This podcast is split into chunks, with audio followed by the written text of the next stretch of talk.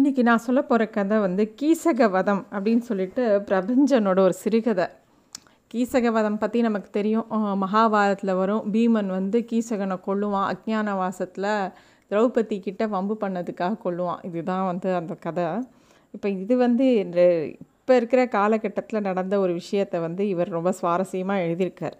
இது சாதாரண கதை தான் சி கதைன்னா முன்னாடி மாதிரி ஒரு ஊரில் ஒரு ராஜா இருந்தானா அப்படின்னு ஆரம்பிக்கிறது தான் கதைன்னு கிடையாது. சில நல்ல எழுத்தாளர்கள் வந்து சில சம்பவத்தை மட்டுமே அப்படியே அந்த நடுவிலேருந்து உருவி நமக்கு ஒரு அனுபவத்துக்காக கொடுப்பாங்க. நிறைய பேர் கேட்கலாம் இந்த கதை சொல்கிறது கதை கேட்குறது இதெல்லாம் நமக்கு யூஸ்ஃபுல்லாக எதுக்கு புஸ்தகம் வாசிக்கணும்? வேஸ்ட் ஆஃப் டைம் அதுவும் கதைகள் எதுக்கு?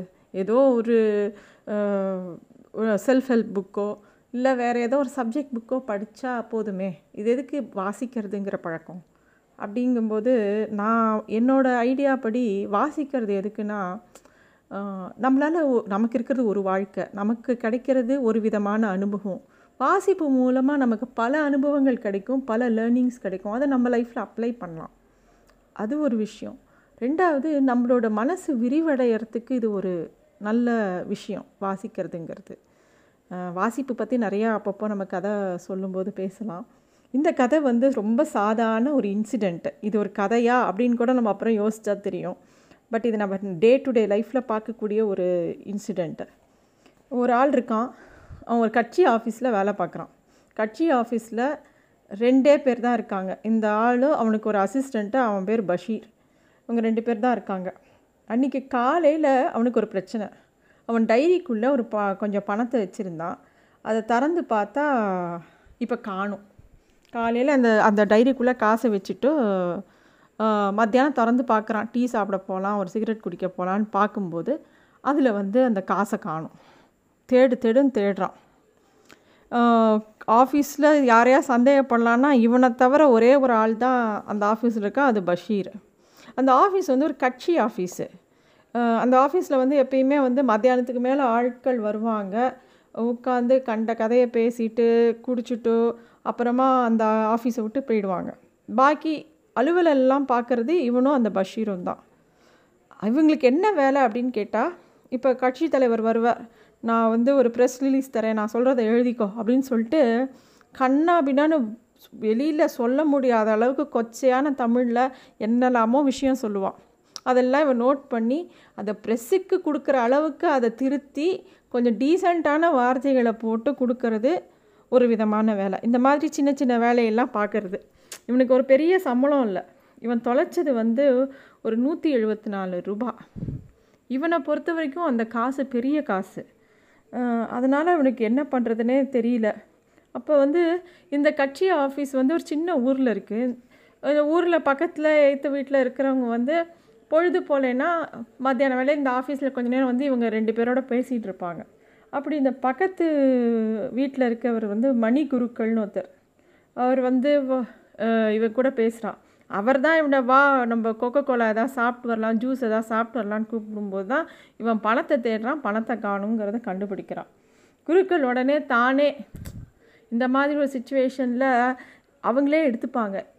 ஏதாவது ஒரு பிரச்சனை அப்படின்னா அது வரைக்கும் சம்மந்தமே இல்லாமல் அப்போ அவங்கக்கிட்ட நம்ம சொன்னோன்னா உடனே அவங்க வந்து அந்த பொறுப்பை எடுத்துட்டுருவாங்க. நான் தேடித்தரேன் நான் கண்டுபிடிக்கிறேன் அப்படின்னு. அது மாதிரி இந்த மணிகுருக்கள் நான் விசாரிக்கிறேன் அப்படின்னு சொல்லிட்டு யோசிக்கிறார். மெதுவாக கேட்குறாரு ஆமாம் பஷீர் நீங்கள் ஒரு பையன் இருக்கானே அவனை பற்றி உனக்கு என்ன அபிப்பிராயம்? அப்படின்னு கேட்குறாரு உடனே இவன் சொல்கிறான் அச்சச்சா அவன்லாம் அப்படி செய்ய மாட்டான். நல்ல பையன். ரொம்ப வருஷமாக தெரியும். அப்படி அப்படின்னு சொல்கிறான் அப்புறம் பஷீரை கூப்பிட்டு விசாரிக்கிறாங்க. பஷீர் சொல்கிறான் எனக்கு தெரியாது நான் யாரும் வரலையே இங்கே அப்படின்னு சொல்கிறான் உடனே வந்து யாரும் வரல நான் மட்டும்தான் இருந்தேன். நான் அப்புறம் பின்னாடி எங்கேயோ வேலையாக போனேன். யாரும் வந்த மாதிரி தெரியலையே அப்படின்னு சொல்கிறான் உடனே இவன் கோவத்தில் அப்புறம் எந்த நாய் வந்தது? அப்படின்னு கடுப்படிக்கிறான். பஷ் பஷீருக்கு இந்த மாதிரி பேசுனது பிடிக்கல. அது ஆனாலும் இவர் அப்செட்டாக இருக்காருன்னு தெரியுது. அதுக்கு அவன் ரொம்ப அழகாக சொல்கிறான் நாய்கள் எல்லாம் கட்சி அலுவலகத்துக்கு வருவதில்லை ஐயா அப்படின்னு. மணிகுருகளுக்கு ரொம்ப வேடிக்கையாக இருக்கு இவங்க ரெண்டு பேரும் பேசிக்கிறது. அப்புறம் வந்து கொஞ்ச நேரம் யோசிச்சுட்டு சொல்கிறான் இல்லை இல்லை நான் பின்னாடி இருக்கும்போது நம்ம தலைவர் வந்தாராம் அப்படின்னு சொல்கிறான் என்னது நம்ம தலைவர் வந்தாரா? அப்படின்னோடனே மணிகுருக்களுக்கு ஒரே நக்கல் அப்போது ஒரு வேளை தலைவர் நூற்றி எழுபத்தி நாலு ரூபாய் எடுத்திருப்பாரா? அப்படின்னு அப்படின்னு கேட்குறாரு அதுக்கு இவன் சொல்கிறான் நம்ம தலைவர்லாம் அவ்வளோ சீப்பா நூற்றி எழுபத்தி நாலு ரூபா எடுத்துன்னு போகிற தலைவரா என் தலைவர் என் தலைவர்லாம் வந்து கொழ கோடி கோடியாக கொள்ளை அடிக்கிறவர் அவருக்கு இது ஒரு காசா அப்படிங்கிறான். அதாவது இது எழுத்தாளருக்கு பிரபஞ்சன் அவர்களோட கதை இது. ரொம்ப பகிடியாக எழுதியிருக்கார் நிறையா வார்த்தைகள். இந்த டைலாக்ஸ் படிக்கும்போது சிரிப்பு வரும். இந்த விஷயத்தை வச்சு நிறைய பேரை கிண்டல் அடிச்சு விட்டுறார். அதே மாதிரி தலைவரை பற்றி சொல்கிறார் அப்புறம் அவன் சொல்கிறான் யோசிச்சு இல்லை தலைவர் வரும்போது கட்சி ஆஃபீஸில் யாரும் இல்லை. தலைவர் என்ன யாரும் இல்லையான்னு கேட்கும்போது பக்கத்து வீட்டு நாதமுனி வந்து இல்லைன்னு சொன்னான். அவன் தான் பதில் சொன்னான் உடனே அப்போ நாதமுனி இங்கே வந்ததை பற்றி நீ சொல்லவே இல்லையே. தலைவர் வந்தாருன்னா சொல்கிற தலைவர் இருக்கும்போது நாதமுனி இருந்தாங்கிறத நீ சொல்லலையே அப்படின்னோடனே அவனை கூப்பிடு அப்படிங்கிறான். இந்த மணி குருக்களுக்கு இதுதான் சாக்கு. நல்ல வம்பு கிடச்சி போச்சு. உடனே போய் அந்த நாதமுனியை கூட்டிகிட்டு வா அப்படிங்கிறாரு. இந்த நாதமுனிங்கிறவன் யாருன்னா ஒரு பையன் ஒரு இருபத்தி ரெண்டு இருபத்தி மூணு வயசு பையன். படிப்பெல்லாம் பெருசாக படிக்கல. ஆனால் ஜோசியம் தெரியும் கைரேகை தெரியும் நியூமராலஜி தெரியும்னு சொல்லிட்டு அவனாக தனக்கு தெரிஞ்ச புதுசு புதுசாக பிஸ்னஸ்லாம் உருவாக்கிக்குவான் சீசனுக்கு ஏற்றாப்பில் ஆனால் பணம் பண்ணிடுவான் இப்படி இருந்தாலும். அவனை பற்றி பஷீருக்கும் நல்லா தெரியும். பஷீர் போய் கூப்பிடவும் நாதமணி க ஒரு சட்டையை போட்டுன்னு வேகமாக வரான். எதுக்கு என்னை கூப்பிட்டீங்க அப்படின்னோடனே இல்லை சாரோட காசு தொலைஞ்சு போச்சான் அப்படின்னோடனே. அதுக்கு எதுக்கு என்ன கேட்கணும்? அப்படின்னு கேட்குறான். இல்லை நீ இங்கே இருந்த இல்லை தலைவர் வரைச்ச? அப்படின்னு அவங்க சொல்லவும் நான் இருந்தேன்னா நான் எடுத்தேன்னு சொல்கிறீங்களா என்ன பேச்சு பேசுகிறீங்க யார்? எப்படி உங்களுக்கு இந்த இது வந்தேன்னு கோ கடுப்பாயிடுறான் அவன். நான் உங் நீ எடுத்தேன்னு சொல்லவே இல்லையே உனக்கு தெரியுமான்னு தானே கேட்குறோம் அப்படின்னோடனே உடனே அவன் வந்து ரொம்ப சத்தமாக உங்களுக்கு ப்ரூஃப் இருக்கா? அது இதுன்னு அந்த மணி குருக்களை பிடிச்சி கேட்குறான் பஷீரை கிட்ட சண்டை போடுறான் வேகமாக கோச்சின்ட்டு அவன் வீட்டுக்கு போயிடுறான். இவருக்கு இது என்னடா சங்கடமாக போச்சு அப்படின்னு சொல்லிட்டு நான் வந்து இந்த மாதிரி ஒரு அவப்பெயரை என்கிட்ட சொன்னதுனால உங்கள் பேரை சொல்லி வச்சுட்டு நான் வந்து தற்கொலை பண்ணிக்குவேன். இது வரைக்கும் யாரும் என்னை இந்த மாதிரி கேள்வி கேட்டது கிடையாது. அப்படி இப்படின்னு அவனுக்கு வந்ததெல்லாம் சொல்கிறான் இந்த ஆளுக்கு என்னடா இது? நம்ம வந்து எதையோ கேட்க போய் புது பிரச்சனையை கிளப்பி விட்றான் போல் இருக்கே. இவன் பாட்டுக்கு தற்கொலை கிற்கொலை பண்ணிட்டான்னா நாளை பின்ன நம்ம போலீஸ் அது இன்னும் கேஸுக்குன்னு அலையணுமே அப்படின்னு இந்த ஆளுக்கு இன்னும் கவலையாக போச்சு. இப்போ நூற்றி எழுபத்தி நாலு ரூபாய் காணாமல் போனதை விட இந்த நாதமுனியை எப்படி சமாதானப்படுத்துறதுங்கிறது ஒரு பெரிய கவலையாக போச்சு. இதுக்கு நடுவில் மணிகுருக்களுக்கு ஒரே எரிச்சல். ஏற்கனவே அவருக்கு நாதமுனியை பார்த்தா இருக்கிற எரிச்சலை இதோட சேர்த்துட்டு நீ கவலைப்படாதியா அவனை கீசகனை வதம் பண்ண மாதிரி அவனை ஒரு வழி நான் பண்ணிடுறேன். இன்றைக்கி சாயந்தரத்துக்குள்ளே எங்கே போயிடுவான்? காசு அவன் தான் எடுத்துருக்கணும். இல்லாட்டி அவனுக்கு இவ்வளோ கோவம் வருமா? அது இதுன்னு சொல்லி அவர் ஒரு பக்கம் ஒரு கதையை ஒன்றும் இல்லாத விஷயத்தை பெருசு பண்ணிவிட்டு அவர் அவர் வீட்டுக்கு போயிடுறார்.